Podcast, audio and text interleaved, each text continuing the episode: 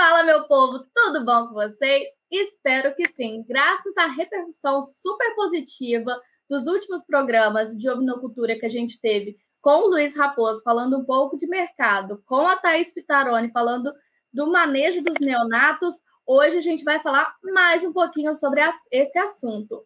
Hoje a gente vai trazer aqui um ponto de vista um pouco diferente de uma pessoa que é produtora rural e também técnica. Então fica por aí. Roda a vinheta. Fala pessoal, tudo bem com vocês? Espero que sim. Aqui quem fala é Rayane Rezende, a menina da pecuária. Sou médico veterinário, trabalho com produção de bovinos e aqui nesse podcast a gente vai falar nada mais nada menos do que pecuária. Vão ser entrevistas, bate-papos, aulas com muito conteúdo bacana, relevante e com muito embasamento científico. Você não vai ficar fora dessa, né? Então continue aqui no nosso podcast. Hoje a gente vai bater um papo com ela, que é produtora rural e também médica veterinária. Ela vai mostrar um pouco do seu ponto de vista em relação à cadeia da ovinocultura. Társila, seja muito bem-vinda à nossa casa, a Casa da Menina da Pecuária. Obrigada, Rayane. Boa noite. Boa noite a todos. Como a Rayane já disse, meu nome é Társila Ribeiro, eu sou médica veterinária. Estou formada há um ano pela Multivix Castelo e atualmente eu trabalho com ovinos, mas desde novinha eu já tenho um contato já grande assim com, com a produção de ovinos. E aí, desde que eu terminei a faculdade, eu foquei na, na produção de ovinos e tenho trabalhado com, com esse foco. Faço hoje uma pós-graduação na FASU, com foco em manejo de pastagens, que também está relacionado à ovinocultura. E do, quando você entrou na faculdade, Tarsila, você já tinha certeza que você queria trabalhar com ovinocultura ou você já trabalhava na fazenda antes de entrar na faculdade com ovinocultura? Então, no início da graduação, eu não, não passava pela minha cabeça, apesar de já ter um contato com os ovinos aqui em casa, era uma, uma criação de, de forma assim fundo de quintal, só para consumo próprio mesmo. E daí eu não, não tinha muito foco assim na, na criação nesse momento. Aí, a partir do momento que eu entrei na faculdade, que eu fui fazendo estágios lá dentro, que eu fui conhecendo várias as áreas da medicina veterinária, eu fui vendo que eu tinha afinidade e o que eu não tinha. E aí, a partir do sexto período, quinto período mais ou menos, eu me encontrei através de um estágio, eu me encontrei na ovinocultura, me apaixonei pela ovinocultura. Então eu precisei sair de dentro de casa para poder descobrir esse meu amor pelos ovinos. E aí desde então eu tenho focado toda a minha vida acadêmica na área de ovinocultura. E hoje, né, então você está na parte da gerência da, da, da Fazenda Bela Vista, né? Quem não sabe, a Fazenda Bela Vista fica aqui, né, na região norte fluminense do Rio de Janeiro. E, Tássia, como que foi essa questão dessa sucessão? Como está sendo? Conta, assim, brevemente essa questão de trabalhar em casa, que eu tenho certeza que tem muita gente aí que está dentro da graduação, que está nesse momento de transição. Como está sendo esse momento para você? Então, a fazenda, ela não é da minha família, né? Ela é de um, de um sócio do meu pai, que tem também o foco de, de criação de ovinos e também criação de gado Nelore. E aí ele já tem essa parceria com meu pai de negócios há muito tempo. E há uns cinco anos atrás ele comprou a propriedade e conversou com meu pai sobre o meu pai criar alguma coisa ali, produzir alguma coisa além do gado. E isso coincidiu com, com o período da faculdade, eu comecei a focar na criação. Isso há cinco anos atrás a gente começou a focar na criação ali. E há um ano e meio, mais ou menos, quando eu tive a oportunidade de fazer um estágio no Rio Grande do Sul, que eu terminei o, o período de estágio final, né? No Rio Grande do Sul, que é uma propriedade focada para ovinocultura. Lá tive contato com mais de 3 mil ovinos. E daí eu decidi, voltei e conversei com meu pai, conversamos com esse nosso sócio, e aí decidimos é, profissionalizar a criação, né? Digamos assim. E, a propriedade fica localizada em São Francisco, de Itabapuana, né, que é interior norte fluminense. E tá indo, graças a Deus, a, a produção tá indo bem, está dando para conciliar as duas, as duas culturas, né, tanto os ovinos quanto os bovinos, e tá dando certo essa parceria. E para você, Társila, como produtora e como técnica também, qual é a maior dificuldade que o produtor enfrenta para para crescer dentro desse setor, para criar, para se desenvolver dentro da ovinocultura? Então, Rayane, eu assim, é realmente o que eu passei no início, né? De quando eu deixei aquilo de ser assim um sonho, um, uma vontade para tornar isso algo profissional. Eu acho que é a falta de informação, a falta de, de, de técnicos na área especializados, a, a falta de, de informação mesmo da cultura, porque hoje aqui na nossa região, principalmente, a maioria tem a cultura de criar bovinos, é, equinos, é, gado de leite, né? É mais essas são mais é, comercializadas essas culturas. E para ovinos é uma coisinha assim, ah, eu vou criar 5, 10 cordeirinhos para eu comer no final do ano ou para eu presentear alguém. Ninguém tem uma visão profissional daquilo. Quando você parte para algo profissional, falta muita informação, falta muita, muito profissionalismo. Essa foi a maior dificuldade que eu encontrei. É, isso aí é um fato assim que eu sempre gosto de discutir com todo mundo que trabalha, com todo mundo que está ali né, com contato direto na vinocultura. A vinocultura tem um potencial de crescimento assim gigantesco dentro do país, né? São animais de ciclo curto, são animais de ótima produção e eu não tá faltando, né, que, aquela, aquele óleozinho na engrenagem para a gente conseguir alavancar isso.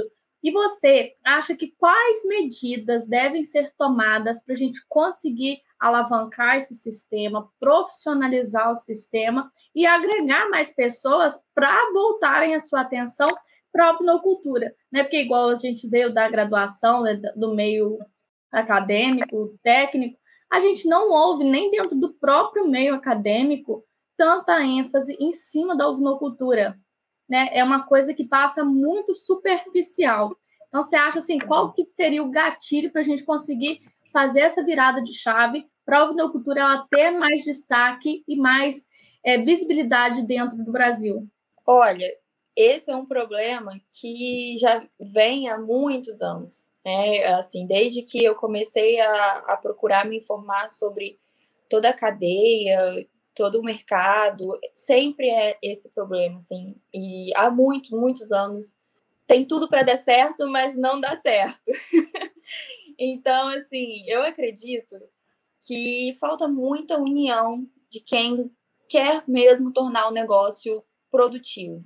Eu acho que a gente está muito dividido, os produtores, é, até a parte acadêmica, os técnicos, está todo mundo na sua ilha, digamos assim. Então, acho que está faltando todo mundo dar as mãos e falar: vamos fazer isso aqui acontecer, isso aqui tem que ser mudado, não pode, desse jeito não está dando certo, vamos para outras alternativas, é, sei lá, em formas de cooperativas, de associações, programas que, de assistencialismo, qualquer coisa assim que, que vá trazer a união da cadeia. Que eu, eu, eu vejo como produtora que a cadeia está muito dividida tá cada um na sua ilhazinha e fica todo mundo ali, ou oh, vamos fazer alguma coisa, mas ninguém pega um barquinho e sai puxando todo mundo, entendeu?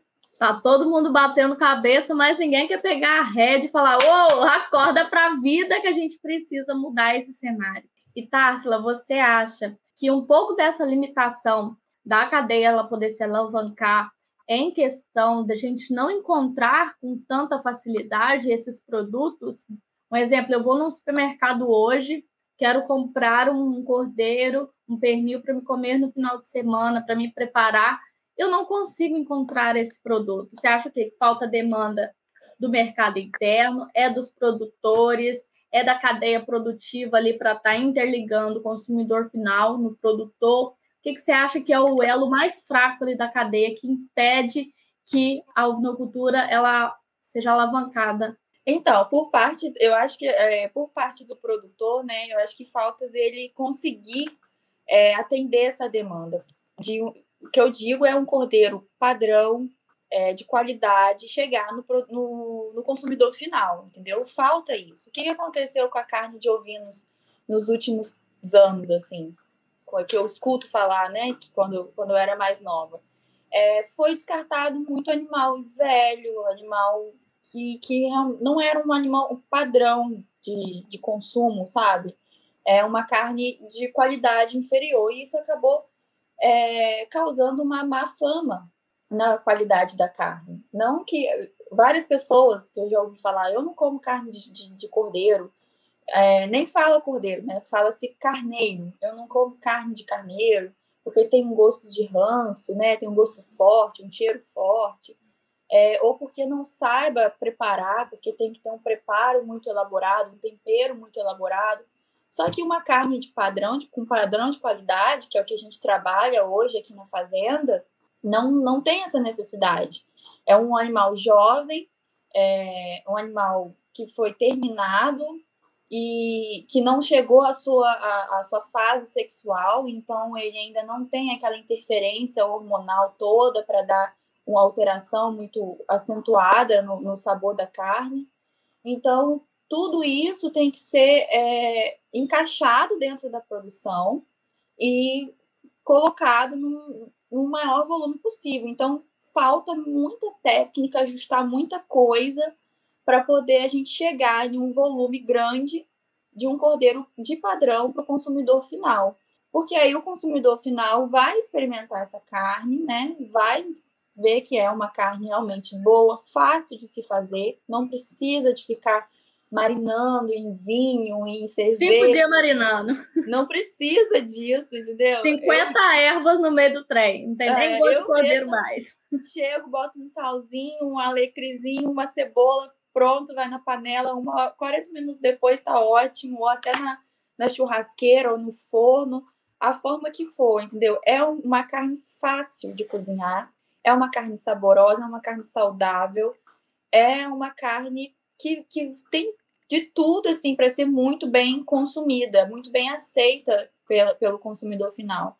Mas ainda falta esse comprometimento do produtor de, de ter essa consciência de que ele não pode descartar animais de baixo padrão, animais mais velhos.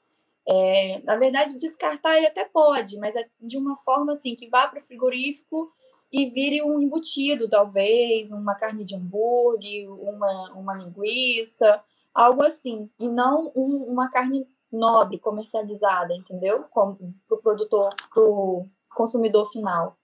Então, falta essa, essa mentalidade do produtor, que às vezes eu vejo que, que eu fico assim, ah, por exemplo, eu tenho alguma ovelha lá que não está atendendo meu sistema de produção, já é um animal muito mais velho eu não vou botar aquilo ali para ser comercializado e virar um, vender um pernil de carne nobre de cordeiro. Aquilo não é um cordeiro, aquilo é uma ovelha de descarte. Mesma coisa com reprodutores que já não, não entregam a produção desejável. Então, vai para o descarte? Vai, mas dá para fazer inúmeras coisas com essa carne, que não seja vender como um produto nobre, né? E vale lembrar também, Társila, para quem não tem esse conhecimento, essa afinidade, que isso também acontece com bovinos, tá, gente? O bovino ali, que ele é terminado, ele é um animal precoce, ele é um animal é, de alto rendimento, ele vai ter uma característica sensorial, uma experiência sensorial totalmente diferente daquele animal de descarte, né? Que ele já está mais velho, já tem o seu período reprodutivo. Então, são coisas diferentes. A mesma coisa que acontece dentro do rebanho bovino, que é o que a gente está mais habituado, acontece também com o rebanho das ovelhas. Então, essa, a gente precisa dessa padronização para a gente conseguir que esse produto de alta qualidade chegue no consumidor final. Né? Porque a gente até encontra né, carne de ovelha com uma, é, uma facilidade maior, né? Os cordeiros, né? Numa churrascaria, num restaurante com a carne prêmio, ah, eu quero fazer uma coisa diferente, a gente já tem essa busca hoje, graças a Deus, em cima desse cordeiro, né, dessa carne especial. E a mesma coisa, isso acontece também com a bovinocultura, né? As, a carne prêmio, a carne black, e tudo isso vai, né? O que eu acho, eu acho que o que falta também, além de toda a patronização de produção, é o marketing, a gente explicar para o consumidor o que, que ele está consumindo, que cordeiro é uma coisa, que carneiro é outra coisa, que cada fase vai ter uma fase, que cada tipo de produto ele vai ter uma experiência sensorial diferente. Sim, então... e muitos ainda não sabem o que é uma carne de cordeiro e que é o que é uma carne de caprino. Sim. Que são é totalmente diferente. diferentes. E, e, sabores completamente diferentes. Então, às vezes chega alguém assim na, na propriedade, pergunta e, e fala, mas você vende caprinos aí? Eu não, caprinos, com caprinos eu não trabalho, com ovinos. Mas qual é a diferença? Então, realmente, falta ainda muita comunicação. Eu acho que esse trabalho que vocês fazem hoje, é, com o meio da internet e tudo mais, é fundamental. Fundamental para ligar assim, o produtor para o consumidor, para explicar para o consumidor o que, o que é o nosso produto e para falar para o produtor o que ele precisa acertar ainda. Porque a gente está aqui para tentar atender a, a exigência do, do, do consumidor final. Então falta essa, essa comunicação entre os dois. Exatamente. E o consumidor ele precisa entender o que, que o produtor está produzindo para na hora dele adquirir, ele adquirir o produto que é de desejo dele. E isso também é muito importante que com toda essa padronização, a gente tem o quê? Um manejo sanitário muito rigoroso, né, Tarso? Esses animais, eles têm todo o manejo sanitário, todo o cuidado, né? Você pode falar para a gente quais são os principais cuidados que os, os cordeiros aí da sua propriedade eles passam, né, dentro desse manejo sanitário, de todas as regras, para chegar um produto especial na mesa do consumidor? Então, aqui a gente trabalha com animais precoces, né? É, a gente vende os animais até os seis meses. Então, até os seis meses, eles já estão finalizados para o consumo. A ideia é essa. E para isso, a gente é, foi ajustando protocolos, né? Eu não, não, vou te passar uma receita de bolo, que isso não existe. Sim. É, cada propriedade tem a sua dificuldade, cada propriedade é um universo, né? Um mundo de, de coisas diferentes, de, desde de clima, solo, nutrição, até os tipos de doenças que podem acometer o rebanho. Às vezes o que eu tenho de doença aqui não tem no meu vizinho, mas aí a gente vai ajustando. Então, a gente faz um protocolo é, de prevenção para hemeriose, coccidiose, logo que nasce. A gente faz todo um, um programa de vacinação, é, principalmente vacinação contra clostrídio, é, principalmente que clostrídios que, que previna tétano, que o, o ovino é bem sensível. É, aqui, o uso de medicação em questão de remédio de verme, a gente tenta controlar o máximo possível. A gente faz todo um manejo nutricional na ovelha, no cordeiro, para a gente evitar o uso é, exagerado de vermífugos, porque eu não, não gosto disso, acho que isso não é interessante para quem mexe com produção de carne. Mas basicamente são vacinas, é, protocolos de coccidiose e vermífugo quando necessário mesmo. Assim, a gente faz uma famacha, a gente acompanha o rebanho com famacha, né? A gente vai mensurando a, a mucosa ocular, o nível de coloração da mucosa ocular, e aí, com o animal que precisa, a gente faz a medicação do vermífugo. O animal que não precisa, a gente não faz.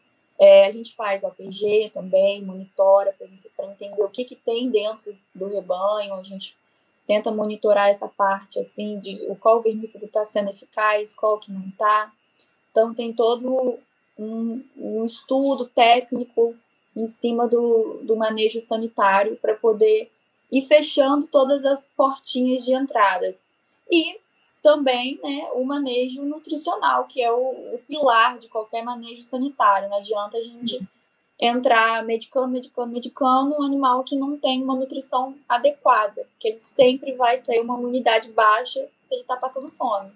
Então, ele sempre vai ter porta de entrada de doenças. Então, a gente não, não deixa o animal sofrer aquele efeito sanfona, né? Período uhum. de águas, ele tá lá bonitão. Período de seca, ele tá seco. A gente faz um planejamento é, nutricional gente aprendeu, né? Fazer um, depois de muito apanhar, a gente aprendeu a fazer um planejamento nutricional com antecedência para não, não impactar, porque como você disse, o ovino é um animal de ciclo muito rápido. Então, qualquer coisa que você vai fazer com ele, ele vai te responder muito rápido também. Você pensa, eu tenho um animal com cinco meses ele já está, nos nossos, né, numa média de 30 quilos para abate, 36, 30, 30 quilos para abate. Porque a gente não faz um confinamento, a gente faz um semi-confinamento. Uhum. E em cinco meses ele já está pronto para abate. Então, se você errar com ele, amanhã ele está mostrando para você que você errou com ele. Seja na alimentação, na sanidade, no manejo. Agora, se você acertar também, o desempenho é fantástico, é muito rápido. Então, acho que vale a pena o produtor parar e falar: opa, isso aqui que está no meu fundo do quintal pode me dar uma grana boa, porque ele tem uma rotatividade boa. E ele vai muito bem com outras culturas. Ele, o produtor não precisa só produzir ovinos, ele pode produzir várias outras coisas junto com o ovino. Então, é um pouco de tudo que a gente faz que acaba influenciando né, nesse manejo sanitário. Uma coisa vai puxando a outra. Quando tá tudo casadinho, minha tudo vai muito bem, tudo caminha bem. Graças a Deus, os problemas são bem menores. Quem dera se todo mundo conseguisse botar isso dentro da cachola e entender que a gente precisa de uma boa nutrição para a gente ter uma sanidade equilibrada e ter um produto de qualidade no final. Tassila, e vocês fazem o ciclo completo, então, dos animais? Sim, desde a da cria e cria e o, o, terminação, né? A gente uhum. faz tudo aqui. E, e vocês a... encontram dificuldade na hora de, de escoar esse material, de escoar esses animais para venda, para o abate?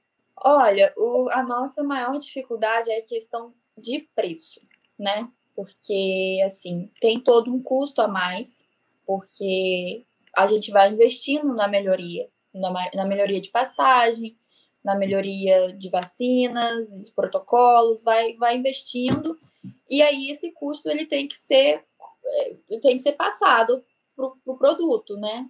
Então é, falta ainda também um, uma união por parte dos produtores de estabelecer um, um preço da carne, um preço de comercialização do produto dele, valor, saber fazer conta, né? Saber olhar para aquele cordeiro e falar: esse cordeiro me custou tanto, então ele tem que ser vendido a tanto para eu poder tirar o meu lucro e cobrir as minhas despesas. Infelizmente, ainda é muito pouco feito isso, né? E então, assim, na hora de vender, é, eu escuto ainda ofertas de oito reais o peso vivo. Oito reais o peso vivo eu ouvia quando eu tinha acho que 14 anos, nem sonhava em entrar na faculdade. Então, assim, tudo subiu hoje. Arroba do boi, insumos, adubos, enfim, tudo subiu, tudo teve um reajuste, mas a carne de cordeiro, o cordeiro em si, ele fica acompanhando, disse-me disse, ah, meu vizinho está vendendo a tanto, então eu vendo a tanto também. Então, hoje a nossa dificuldade é agregar valor ao, ao nosso produto, mas graças a Deus aqui na fazenda, né, a fazenda ela fica bem localizada, que ela fica nas margens da, da RJ, né? Então muita gente tem muita visibilidade, então muita gente passa e sabe, vê. E eu tento jogar muita coisa nas minhas redes sociais também. Então, assim, muita gente procura.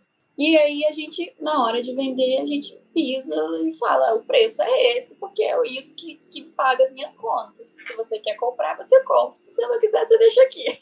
Exatamente. Aí, Tem que valorizar o produto, né, gente? Porque capim tá caro demais, meu povo. É. E é assim, o, falta o produtor saber valorizar o produto dele, sabe? É, eu vejo muito produtor vendendo um produto de um cordeiro de qualidade a 10 reais. Enfim, aqui a gente comercializa a 15 reais por enquanto, porque é o que está dando para pagar as contas e que está indo. Está sendo 15 reais o peso vivo. E, e, é o que é, porque se você for botar com a comparar com o preço da roupa do boi, até o porco, a, tudo, tudo teve reajuste, tudo subiu. Por que, que o cordeiro não vai acompanhar o, o reajuste também? Ele também come milho, ele também come soja, ele também come no sal mineral, núcleo, ele também gasta tudo que um boi precisa para crescer, ele também gasta também. Então ele precisa, esse valor precisa ser repassado. E aí que a gente volta lá naquele ponto que em todas as perguntas a gente está caindo no mesmo ponto, que é a união dos produtores, né? ter essa união, essa parceria, de entender que um produtor ele não é, está ali para competir com o outro, ele está ali para agregar, né, fazer união de lotes, né, padronização, para conseguir o quê? Para a gente conseguir escoar esse, esse produto de uma forma mais fácil, né? Que igual vocês estão bem localizados, mas pode ter algum produtor que não está bem localizado, por que não se unir, né? A vocês para conseguir garantir melhor qualidade desses animais, maior visibilidade, né, para a cultura. Então, eu não sei se talvez falta um pouco de políticas públicas em cima dessa cultura, ou se é só a desunião e a falta de interesse de algum dos produtores. Eu acho que a ovinocultura também ela passou por um período, como você disse lá no início, ah, eu quero só meus animais aqui de fundo de quintal para me comer no final do ano, né? Tá faltando essa profissionalização. A gente tem muitos lugares, né, já altamente tecnificados no Brasil, mas eu acho que assim, o estalar de dedos está aí para quem quiser enxergar, para quem quiser agregar e para quem quiser aproveitar essa oportunidade né, de crescer dentro dessa, dessa produção, dessa parte da pecuária. Né? É, é, uma, é um, uma, uma área muito rentável e, e, prazerosa, muito prazerosa de se mexer. assim.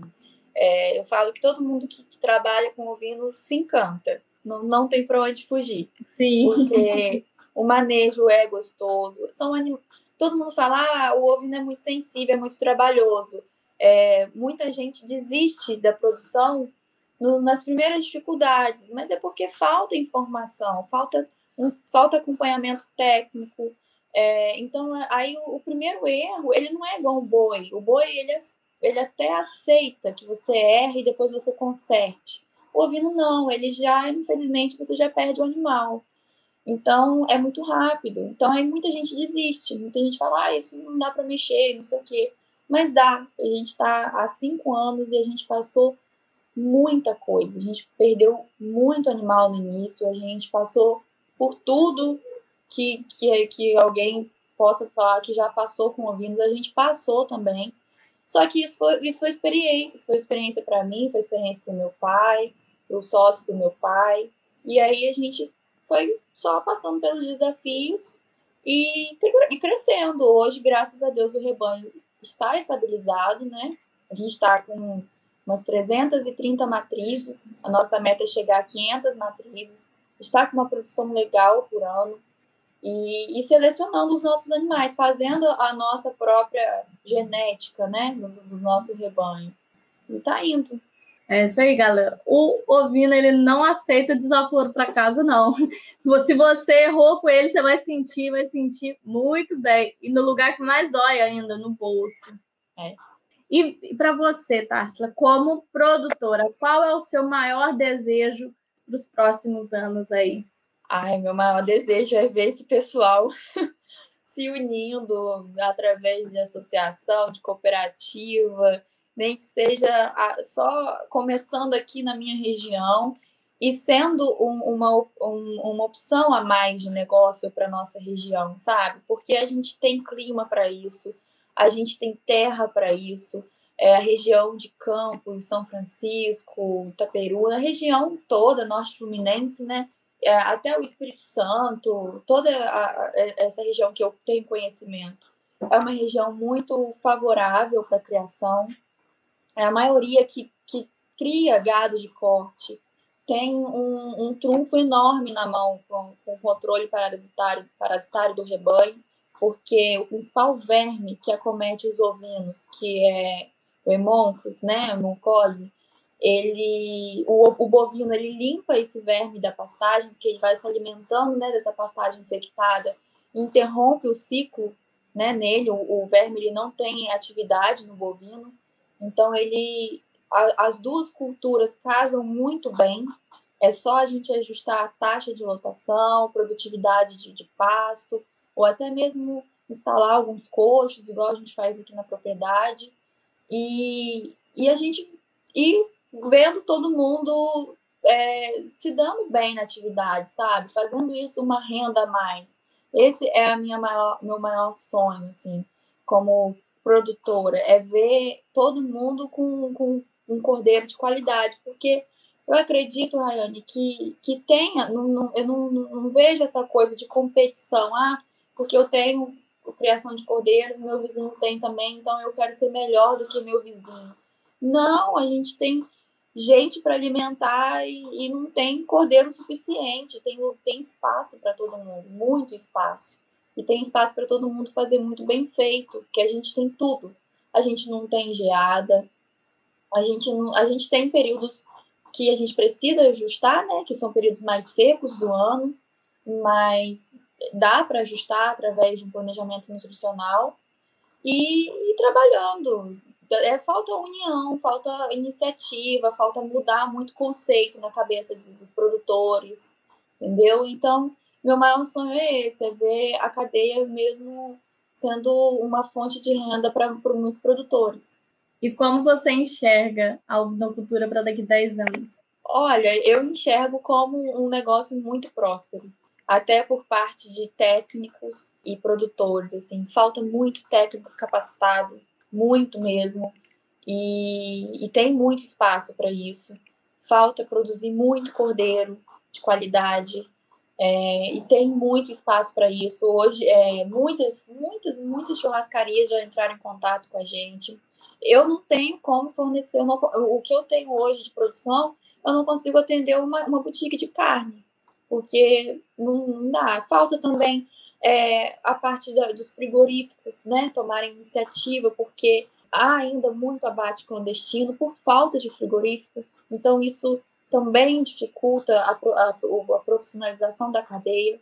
É, não precisa ter um frigorífico só de ovinos. Isso a gente sabe que é um gasto grande e que também, talvez não, no início, né, não tenha uhum. essa demanda toda para um frigorífico só de ovinos. Mas dá para adaptar, dá para adaptar. Um, talvez um, alguém que já tem um frigorífico de suínos já dê para ir adaptando. E, e, e, é isso. Eu tenho. Essa é, é a minha visão assim, para daqui a 10 anos eu sou otimista. Eu acredito que, que daqui a 10 anos muita coisa possa melhorar sim. Se Deus quiser, vai melhorar. A união dos ovinocultores vai crescer e a gente vai alavancar essa cadeia para produzir muito e muito mais, porque boca para alimentar é o que não falta. Não falta. É muita gente.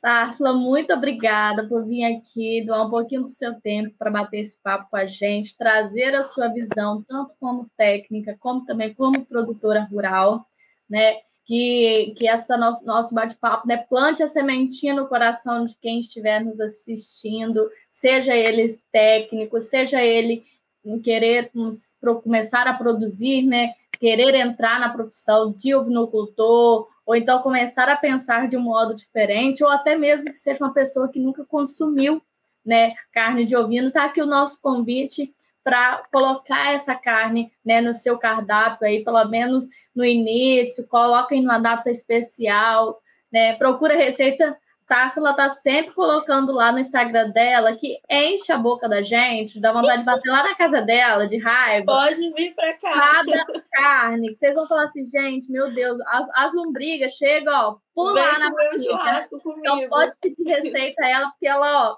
ela tá craque na, na, na culinária, Masterchef, que, que só para carne de ovelha, de cordeiro.